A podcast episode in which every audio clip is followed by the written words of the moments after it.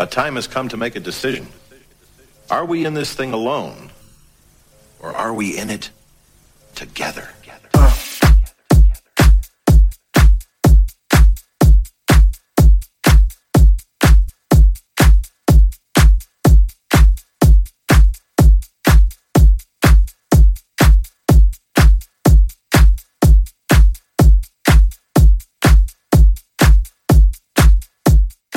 Hello, hello. Welcome to this week's In It Together show with your host, myself, Jas Pete. I hope the show finds you well. I hope you're staying safe, staying groovy, and staying all things good vibes. Speaking of good vibes, the next hour is absolutely jam packed full of it. And guess what? The time has come. It is the week of our end of year albums release. Yes, 60 tracks, 30 album exclusives, joined between the two labels, Let There Be House and In It Together Records. A couple of the exclusives coming up shortly, but starting off the show with this one King Crowny wants some jazz, the NU Up at Midnight mix. What a vibe! It's cool jazz.